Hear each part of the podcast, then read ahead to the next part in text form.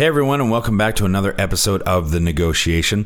We have a very special guest on today's show, Xinyi Lim, Senior Director of Corporate Development at Pinduoduo. She is responsible for Pinduoduo's international corporate strategy efforts. As most of you know, the growth story of Pinduoduo has been described as miraculous. It's the fastest growing e-commerce scale up in China, cracking the renminbi 1 trillion, which is about 141 billion USD, in transactions milestone in less than half the time it took Alibaba, and JD. That, alongside a few other numbers, tells the story of an irresistible force shaking up China's e commerce landscape. If you took that story to the bank and picked up PDD shares at IPO, you'd be up 150% right now. Needless to say, this was all a story we were very excited to dig into. We talked to Xinyi about interactive e commerce and PDD's backstory and differentiating factors, and discuss observable trends in consumer behavior. We also talk about which of those shifting behavioral trends will be temporary or permanent and why. We also discuss Pinduoduo's long-term growth strategy in the coming months and into next year and their plans for international expansion. Enjoy. So one trend that we've tapped upon is actually uh, you know what we call C2M or cons- consumer to manufacturer. So um, China is the manufacturing hub of the world, right? There's a lot of manufacturing capacity in China, and there are a lot of uh, these manufacturers who historically may have just been filling export orders. So these manufacturers at the same time are also trying to pivot more towards facing domestic demand, and they actually have you know a lot of that know-how accumulated over years and are able to produce goods that are extremely good quality. It's just that they don't have that foreign brand label on them. Home to over 4 billion people, the Asia Pacific region boasts one of the most powerful consumer markets on the planet. Not only is it home to half the world's under 30 population, but it's also home to more than half the world's internet users. It's a market no globally minded brand should ignore, but entering markets like China is no easy task. Just ask the likes of Microsoft, Google, Uber, and Facebook. Times are changing, and with the right partners, doors are slowly opening as more and more companies find success expanding into the markets of the Middle Kingdom. I myself spent eight years in China, mostly as a venture capitalist, helping early stage tech companies enter the Asia Pacific market successfully. This show is dedicated to uncovering and examining successful China entry and growth strategies by interviewing the people behind those success stories. My name is Todd Embley, and welcome to The Negotiation, brought to you by WPIC Marketing and Technologies. Xinyi, thanks for coming on the show today. Really appreciate your time. Oh, thanks for having me. It's a pleasure. So, why don't we start by you telling us a little bit about your background?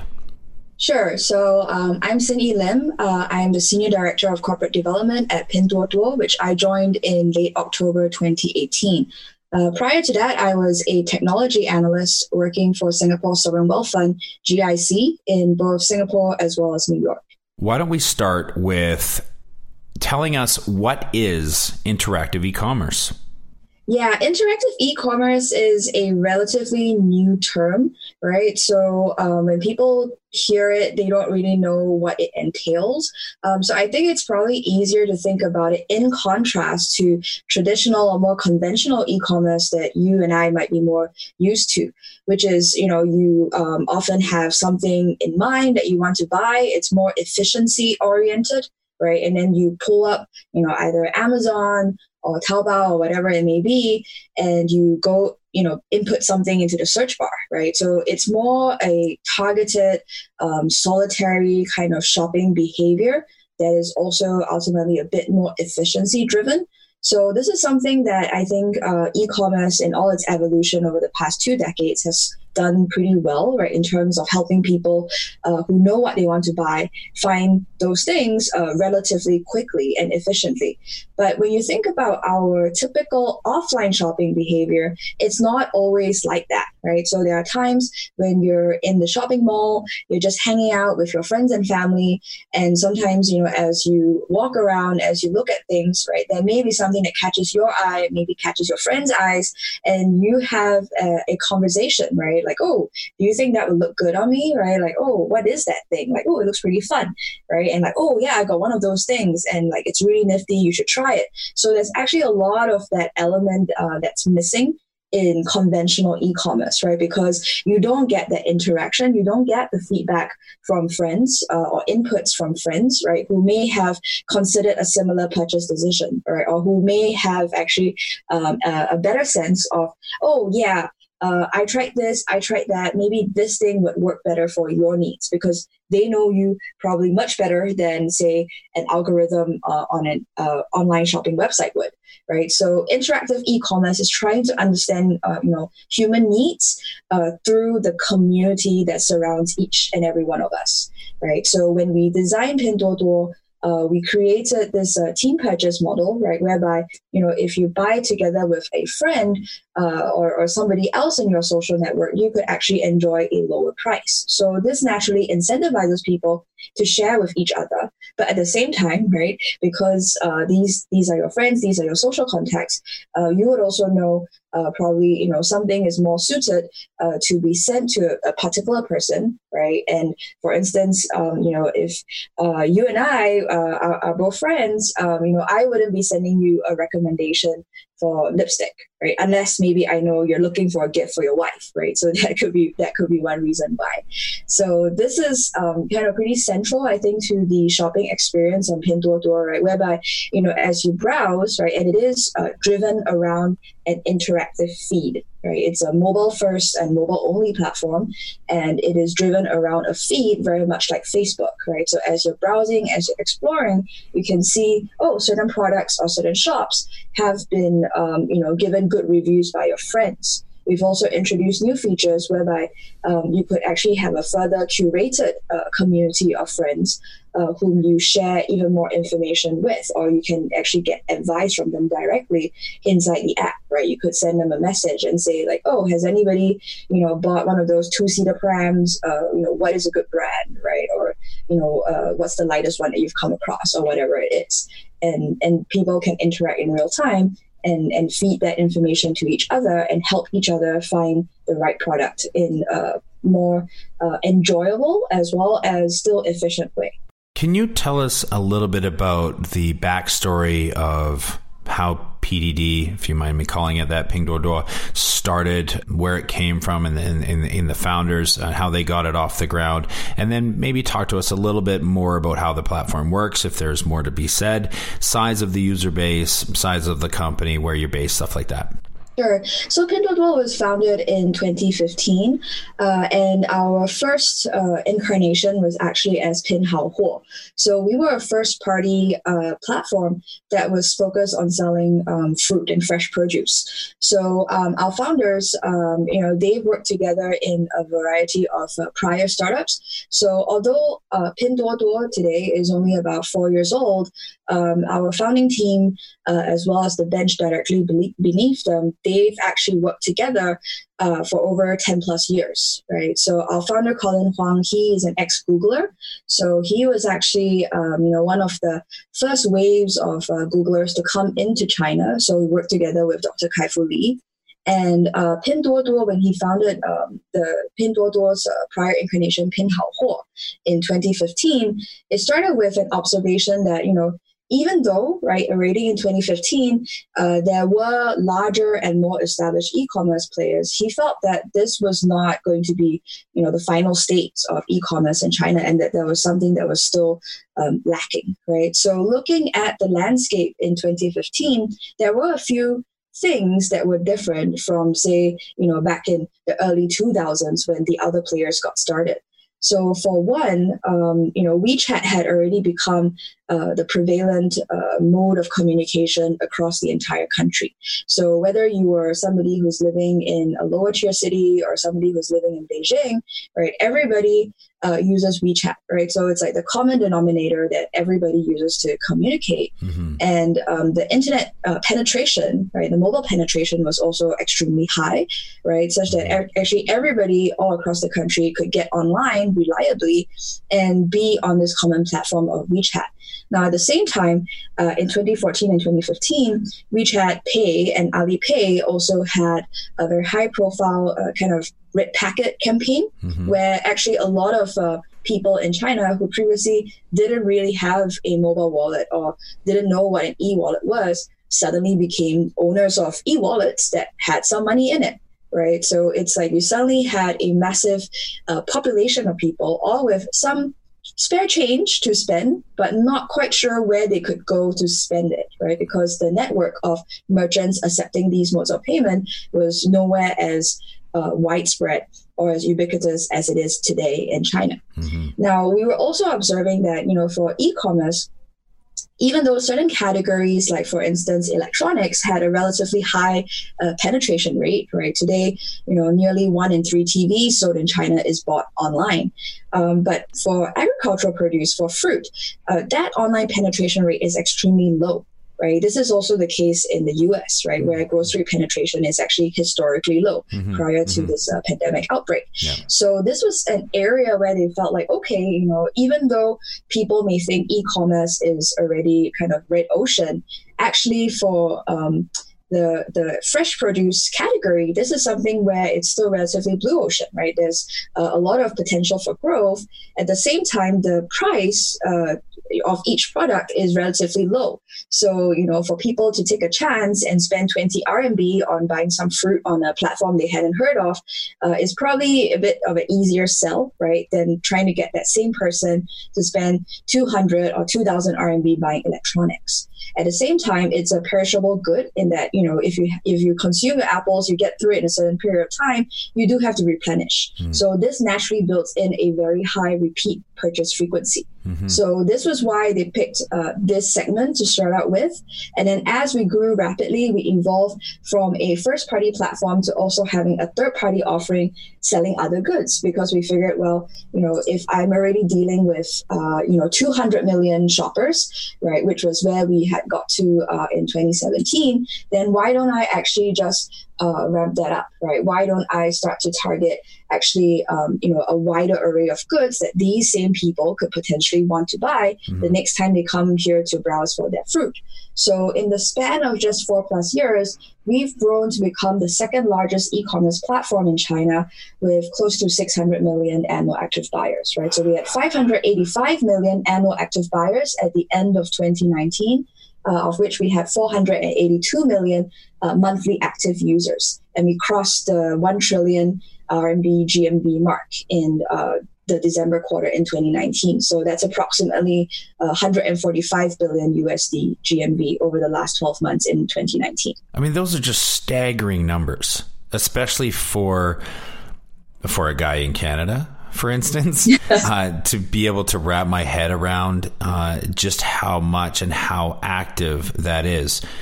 Is is there any other way that you can describe how you're different uh, from the other e-commerce platforms, either in acquisition or retention or uh, any other form that you are differentiating yourselves?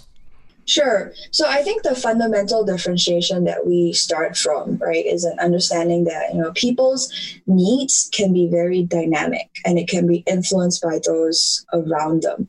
So uh, when we first started, we actually hardly spent anything on sales and marketing, right? Because we, we understood that, well, for people, um, you know, everybody has their own network of friends, right? No matter how big or small and um, you know you would have something in common with your friends and you would know uh, what interests your friends most likely. And if you can both save money at the same time through a team purchase uh, you are actually incentivized to help us acquire users right? So this was how we managed to kind of almost bootstrap ourselves with very little sales and marketing spend in the early days. Because for users who wanted to benefit from getting say you know apples at 20% off they would be sending the links to the networks, right? And in the early days, before we got to the scale that we had, the team size that you needed to form a team purchase uh, would have been larger, right? So it could have been 20 people, 10 people. Gradually, as we got bigger, the requirement for the team size also came down. So today, uh, you just need two people to form that team purchase, right? But that whole element of sharing with friends, right, a, a good deal that you found, uh, it also works because uh, we we understand that people's needs um, are actually fungible at times in that you know maybe today you say okay i want to buy some fruit for my family but you don't necessarily have a very fixed or rigid idea of like it has to be you know $10 worth of apples right? I'm, I'm only going to buy that. If i came by and i told you like hey you know hey todd you know for $10 you could actually get uh, um, bananas at like a 20% discount today and then that to you could be like okay you know it also fulfills your need for fruit and it's a good deal. So why not? So in that instance, we basically combine uh, your demand and my demand, right? But it now goes to one merchant right? Instead of the two of us having disparate, uh, you know, demands, and then that materializes in different times with different merchants, so that it gets dispersed, which is the conventional e-commerce model. Mm-hmm, mm-hmm. When we actually have that aggregation together, the benefit to the merchant is even though you know he's still shipping out two packages of bananas, one to you and one to me, he actually gets a greater volume of orders in a much shorter span of time. And so this also translates to benefits for the merchant for the upstream, right? Mm-hmm. So whether he's a manufacturer, right, he could actually uh, better tweak his uh, processing or manufacturing uh, uh, uh methods, right? Or if he is actually uh, just a distributor, like say the fruit seller, but he actually has a better sense of like, wow, okay, you know, this is my my hit SKU, right? Maybe I should just be, you know, procuring more of this SKU right? Getting it at an even better price, which I could then pass on to the consumers to drive an even greater volume. So those are things that I think uh, we, we started out with a very uh, fundamentally different view on from our peers, right? Because we, we realized that actually for people, right, you can influence the things that they want to buy and you can do it at the same time such that they, they find it fun, right? They find it engaging. Mm-hmm. So our slogan is actually uh, more savings, more fun. So that value for money angle is pretty central to um, our value proposition. And we always stress that, you know, value for money doesn't necessarily mean something is cheap right? Value for money is a relative concept. As long as you're getting something for what you perceive, right, relatively speaking, at a lower price than what you would expect to pay, then that's great value, right? So whether you're buying something that's expensive or has the same functionalities as a more expensive product, but you're paying a lower price, right? So in that situation, it's great value. So this is something that uh, you know is pretty central to our value proposition. And then a more fun element comes in in terms of you know how we design the interface.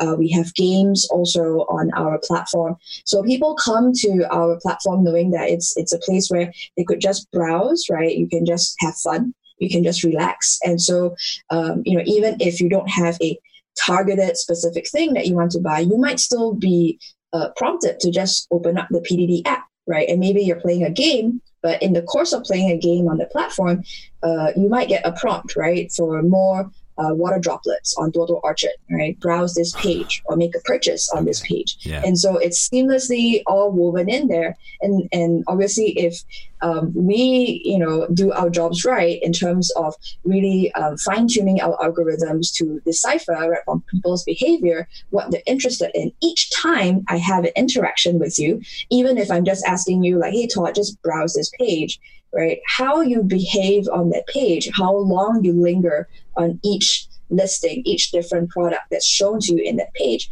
is also a data point to us.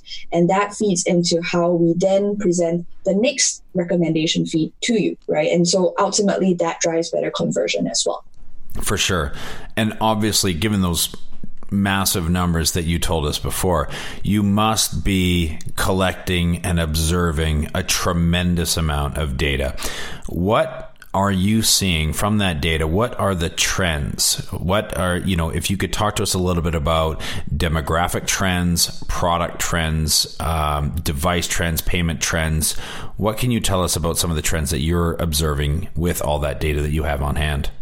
Sure. So uh, one thing that we're seeing is that I think you know for years people um, just kind of had this uh, narrative about the Chinese consumer uh, being on a path for consumption upgrade, right? But I think uh, what we're also seeing is the evolution, right, of uh, that consumption behavior towards more rational consumption. Um, so what that means is that you know even as you may be um, thinking about yeah I want to pamper myself I want to buy something that's good uh, at the same time that consumer is also looking uh, for value for money goods, right? How can I still achieve my goals, but do it in a savvy uh, way, right, in terms of managing my finances? So, one trend that we've tapped upon is actually uh, you know what we call C2M or cons- consumer to manufacturer. So um, China is the manufacturing hub of the world, right? There's a lot of manufacturing capacity in China, and there are a lot of uh, these manufacturers who historically may have just been filling export orders. So these manufacturers at the same time are also trying to pivot more towards facing the domestic demand. And they actually have you know a lot of that know-how accumulated over years and are able to produce goods that are of extremely good quality. It's just that they don't have that foreign brand label on them right? So the Chinese consumer today is also getting much more savvy and aware, right, that there are these goods out there. And so on our platform, we've actually launched a new brand initiative where we work with over 100 uh, such manufacturers in terms of developing their brand as well as developing the right product suited to the domestic Chinese consumer. So we are actually able to uh, feed some of their insights, right, on our consumer preferences, right, on an anonymized, aggregated basis. That, like, hey, you know, if you're a manufacturer making robot vacuum cleaners, well, guess what, right? For most of the robot vacuum cleaner purchases that we see on our platform, right, a certain percentage of them, uh, they tend to fall in this medium price range. Um, so maybe these are sort of the more beginner users. They would prioritize something that has more basic functionality, and so then that manufacturer can tailor a better product that's suited to the consumer. Now, at the same time, uh, when we look at the actual sales data, obviously we see that these white label goods are selling very well, uh, and we also see that for the consumers on our platform, right, some people have a certain perception that you know Pinduoduo only serves the lower tier cities, or Pinduoduo only serves like you know middle aged uh, or ayis, right, all looking to to buy you know cheap goods. Uh, that's actually not true, right? Eighty percent of our shoppers are under thirty five years old, uh, and um, in November last year, 45% of our GMV actually came from first and second tier cities, right? So in terms of our user base, it is actually, I would say, uh, pretty representative of um, the typical um, kind of uh, shopper crowd, right? That people would have in mind when they look at the other platforms. Uh, it's a it's a relatively youthful group of people. The distribution of the users mirrors the population distribution of China, and at the same time, what we're observing between these different groups of people is that you know for the folks in the lower tier cities, what Pinduoduo offers is the ability to browse different categories of goods uh, or a wider selection of goods than what's available in their offline stores right? So the lower tier city users are actually uh, pretty adventurous when it comes to buying things that for them is an upgrade, right? So for instance, over the Lunar New Year period last year, uh, we sold a lot of coffee makers to the folks in the lower tier cities. Now, conversely, actually, a lot of the uh, people who are buying the fruit online on our platform, these are the people coming from the first and second tier cities, right? Because this is where uh, they actually see a relative value, right? You know, versus going to the fruit stall uh, in the first and second tier city, where you know those those operators also do have to pay rent. Mm-hmm. And then when we look at um, sort of branded goods on our platform, right, certain things like for instance MAC lipsticks, um, Dyson hair dryers, these also sell very well. And I think it's a reflection of you know there are certain goods where uh, there's there's clear I guess product innovation, right? Like with the Dyson hair dryer, people are willing to pay up for that. Mm-hmm. And then for certain goods where you know it's a relative upgrade for that consumer, right? Oh, I've, I've never had a coffee maker like oh you know i never even thought of buying a robot vacuum cleaner mm-hmm. right having an array of goods that are also kind of at a more affordable price point actually widens the addressable market right because now if you know the the price point for this good is uh, lower than say what you traditionally associate it with right when you go to the shopping mall and you see like yeah if it's a you know a, a certain foreign brand uh, robot vacuum cleaner, it would be in the few thousands of RMB. But hey, on Pinduoduo, I can get one for under 300 RMB. That cost is not too much off versus, say, a handheld vacuum cleaner. So why not give it a try? So we're also seeing some TAM expansion, right, in, in those categories of goods like, say, electric toothbrushes, uh, you know, robot vacuum cleaners, uh, coffee makers, whereby the consumers who historically have not consumed these products are able to try consuming that for the first time because there are these kind of more wallet friendly uh, options that are available to them. And then when we look at the uh, younger users on our platform, they're also very trendy, they're very savvy. And so most recently for Mother's Day, uh, it was somewhat surprising to me, at, at least, right, that of our top 10 bestsellers list, right, while there were sort of your more typical things like, for instance, uh, skincare uh, or lipstick, right, to, to buy for your mom, mm-hmm. right? One of the things that also was uh, uh, trending was we, we had robot vacuum cleaners and we had massage guns, right? So for mm. our young shoppers, right, clearly I think they, they are, are thinking about more, uh, you know, uh, fancy, uh, at the same time, still value for money goods that they can buy for their mothers, right? Like something to take the load off of them, something to help them relax. And so these are things that we're seeing on our platform. I wanted to ask maybe a question about how trends may have changed either temporarily or permanently due to uh, COVID 19. Did you see any shifts? That now that China has come out of it, any shifts in, in consumer taste or preferences or, or purchasing habits that uh, change that might be just simply temporary? Or have you seen any shifts in, in product uh, uh verticals or anything that you think may have actually been kind of nudged off uh, of where they were before the pandemic to a permanent new position?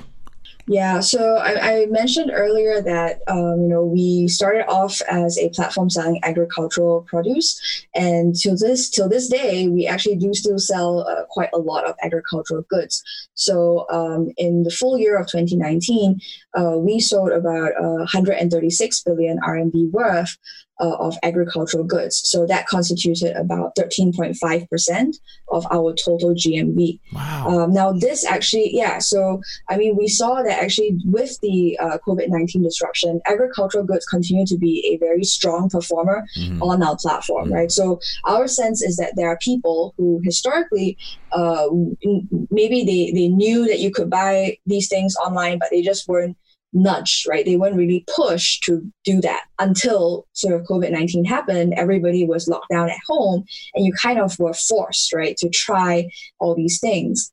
And so, uh, one thing that we did, uh, um, we also launched our live streaming um, offering on our platform. Uh, we launched it early part of this year, but it really ramped up uh, I would say during the COVID 19 period as well, because in lieu of that physical interaction that you might have had in the offline store previously, right? right either with the fishmonger or the fruit seller, mm-hmm. uh, now you know you're stuck at home. You have to do it remotely right? So one way that people actually gain some confidence and build that trust is through live streaming, right? So the farmer can actually uh, stream to you and show, like, look, this is my uh, orchard, right? This is how I grow my oranges. I'm just, you know, plucking it off the tree right now. This is the size of the orange versus the size of my hand or whatever it is. So that helps to give people some comfort and encourage them that to to try that. Um, online shopping of agricultural goods. So I think um, sort of that shift towards more grocery, more agricultural goods purchasing online, uh, I think that is something that was really accelerated by COVID 19. Uh, and then another trend that we've seen is also around, um, say, fitness products, right? So like yoga mats, uh, you know, weights. Right. Uh, people are basically also being a bit more cautious, right? And then they've also realized while you know being quarantined at home that yeah you, you can actually do a lot of these home fitness things right so people uh, have have bought uh, these uh, types of like equipment um, during the covid-19 period uh, one of our best sellers uh, was also apart from the fitness equipment, uh, was also um, egg beaters and uh, uh, sort of like these yes, little kitchen appliances. Mm-hmm. Yeah, because and now you know people are realizing that like, hey, you know, I maybe it's safer for me to just make my own meals instead of you know ordering uh, takeaway, right? Because right. you don't really know how that's been uh, produced or how that's been handled en route to your home. So, uh, you know, people have unlocked newfound cooking skills mm-hmm. uh, or, or, lack thereof, right, with uh, different kind of hacks. And so, uh, you know, the, the sort of like small cooking appliances uh, also had a lift during the COVID-19 period. Now, I think um, after sort of the easing of the lockdown restrictions so far in China, um, I think there's a slow recovery in the restaurant sector, right? So it seems like a lot of people are still preferring to make their own meals, bringing those meals to the office to eat uh, versus you know ordering takeaway like they would have in the past. So we also saw a pickup in the sale of things like uh, lunch boxes, right, uh, or this um, the sort of uh, reusable mm-hmm. Uh, single person uh, cutlery sets. Xinyi, may I ask from the PDD perspective? You help a lot of brands and a lot of vendors and a lot of merchants. You help them grow. How is PDD going to grow? What growth strategies, what tactics are you going to be employing in the near future to continue your meteoric growth because you are such a young company but have grown so huge so fast?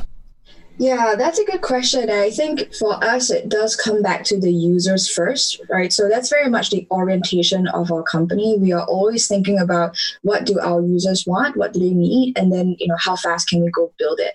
So I think so far, uh, while we're pleased with our success, uh, I think there's still a lot of low hanging fruit that we can literally do right? Because for our 585 million users today, uh, there may still be products that they want that are not available on our platform, right? So I think in the very near term, something that we'll continue to do is to also broaden our reach, right, to merchants, whether domestically or overseas. So, for instance, uh, in November last year, we had a tie up with Amazon right around Black Friday sales. So we were able to bring in a lot of the uh, products uh, from Amazon.cn uh, onto our platform, right, and make it available for our users. So our users were able to buy, you know, skincare products uh, from Germany. They were able to buy Calvin Klein clothing from the U.S. through this partnership, and I think that's really an example where you know we we continue to think about how we can have uh, kind of a maximum effect, right, and really improve the shopping experience of our users,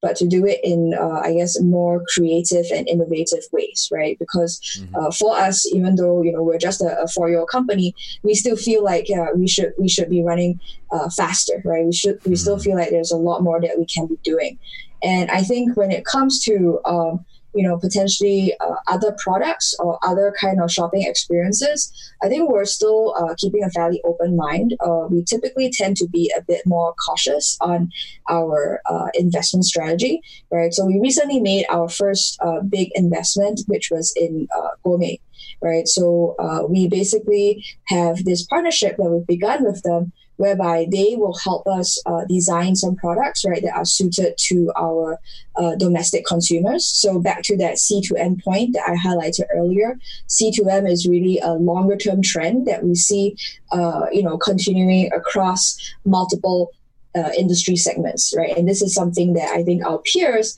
have also recognized, right? So we don't think it's um, one of those situations where it's a winner takes all, because the opportunity is sufficiently large for everybody to jump in, right, and help these domestic manufacturers design better, more suitable goods uh, for domestic consumers. So that's something that I think uh, you know will continue for quite some time. And then at the same time, uh, for uh, Gome with the electronics, right? That's also a category where sometimes I think having the physical presence still makes a difference, right? Uh, and it's also handy to uh, have that established kind of um, network of you know distributors or stores as well as people who can provide the after sales service or any issues with installation you know you know exactly where to turn to in your location right so i think that is also further along the path of us trying to instill in the users um, the sense that yeah you know actually uh, i can just go to pdd for whatever it is that i want to buy right? Whether it's something as small as you know an orange or whether it's something as big or bulky as say you know uh, an air conditioner right? Or a fridge etc mm-hmm. so i think that's a path that we'll continue down on right? To build up uh, that that trust uh, and between the users and our platform as well as to you know further enhance their user satisfaction I know you you talked a little bit about uh, some of the cross border, some of the stuff outside China. How earnestly, at such a young age that that PDD is, how earnestly would you be looking at gaining some markets outside of Canada, outside of China? Um, what markets would you potentially be um, targeting first if you are already looking outside China? Yeah, so I would say right now at the moment we're not um, actively looking outside China, and I think it's stemming from I think one just respecting that you know different markets have different kind of dynamics and consumer preferences and what works in china doesn't necessarily always just translate wholesale mm-hmm. uh, to another market right so i think in china we were very fortunate to sort of be at the right place at the right time right mm-hmm. so i mentioned earlier when we were started in 2015 the e-commerce uh, ecosystem had already been in existence for, for quite some time and was relatively developed, right? In that a lot of investment had gone into building up logistics in the decade prior to our arrival on the market, right? A lot of consolidation had happened, a lot of improvements in the logistics um, sort of speed and quality of service had already taken place, such that, you know, to persuade somebody who's not uh, an e-commerce shopper or someone who's not an active e-commerce shopper to give it a try, well, at least you, you start off with the understanding or the expectation that, yeah, you know, I can expect my packages to arrive in decent time and in decent shape, right? So why not, right? And at the same time, you know, for the, the the, the mobile wallet development, right? Having uh, WeChat Pay, having Alipay become extremely pervasive throughout the country, uh, that was also something that helped, right? Because that meant that anybody could potentially be a customer of ours, right? And then having everybody on a common communication platform uh, like WeChat uh, would be something where you know it's already uh, pretty uh, I would say pretty established, right? We didn't have to go out and like seed the market and say like, hey, everybody download this brand new app and then use that app to share things with your friends, right? Mm-hmm. There's already the app. It's called WeChat, and WeChat had a very um, open um, um, sort of open position uh, towards uh, you know embracing third parties, right? Allowing third parties to actually share information, and at, at least it still happens on the WeChat platform, mm-hmm. right? So that's something that I think is very helpful in the China situation. The only probable like uh, closest international peer that I can think of would be say WhatsApp right? And I think we have seen some interesting uh, innovations, uh, for instance, in, in India and in other countries around the world where people have tried to leverage uh, uh WhatsApp, right, for e-commerce. Um, but I think for us, um, you know, when we think about entering these other markets, uh, we're always mindful of kind of you know what what are the preferences of the consumers there, right? What consumers there perhaps be uh, less willing to share with their friends uh, in exchange for savings, or would consumers perhaps have a bit more, uh, you know, concerns right around say uh, who gets to see what they're sharing, uh, etc. And so that may sort of hinder their um, mm. path to adoption. Yeah. And then that's just sort of on the consumer end, right? And then on the infrastructure end, you know, what is uh, the state of infrastructure development, both physical and digital in in those markets?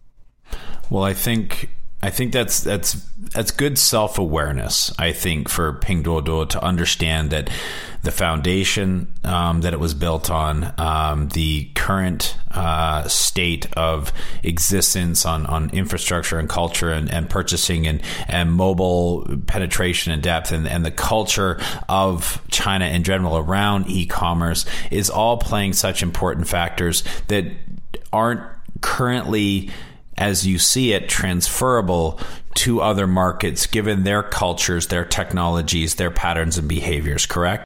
Absolutely. Yeah, and I think that's great. And you know what? You have the luxury of being in the biggest market in the world already, so I don't think you have to worry about it for uh, for some time. Yeah, I think we still see a lot of opportunity in China. And I think, you know, every day we're uncovering new insights, right, about our consumers, the sort of things that they're interested in. And I think, you know, ultimately what we, we envision ourselves to be is also a, a platform that uh, learns and grows with the consumer, right? Because one thing we're aware of is that, you know, the consumer today, right, maybe, um, you know, she's a 25 year old uh, young working professional. Um, her priorities at this time may be very different from say two years down the line when she becomes uh, a new mom right? When she has a young child to take care of. And then her interest in different categories may have changed right? Her willingness to spend on certain categories may have changed. So this is uh, something that we we still see a lot of potential right in terms of us building our ability to understand uh, to adapt and even to some extent try and preempt right and show the consumer the right thing at the right time. And i think going out into the rest of the world, that's going to be another huge learning uh, experiment, right? Whereby we also have to uh, really plan for the long term. and make sure that you know we, we really have all the uh, prerequisites in place and that we are able to really have a long-term commitment to be able to be successful in a new market.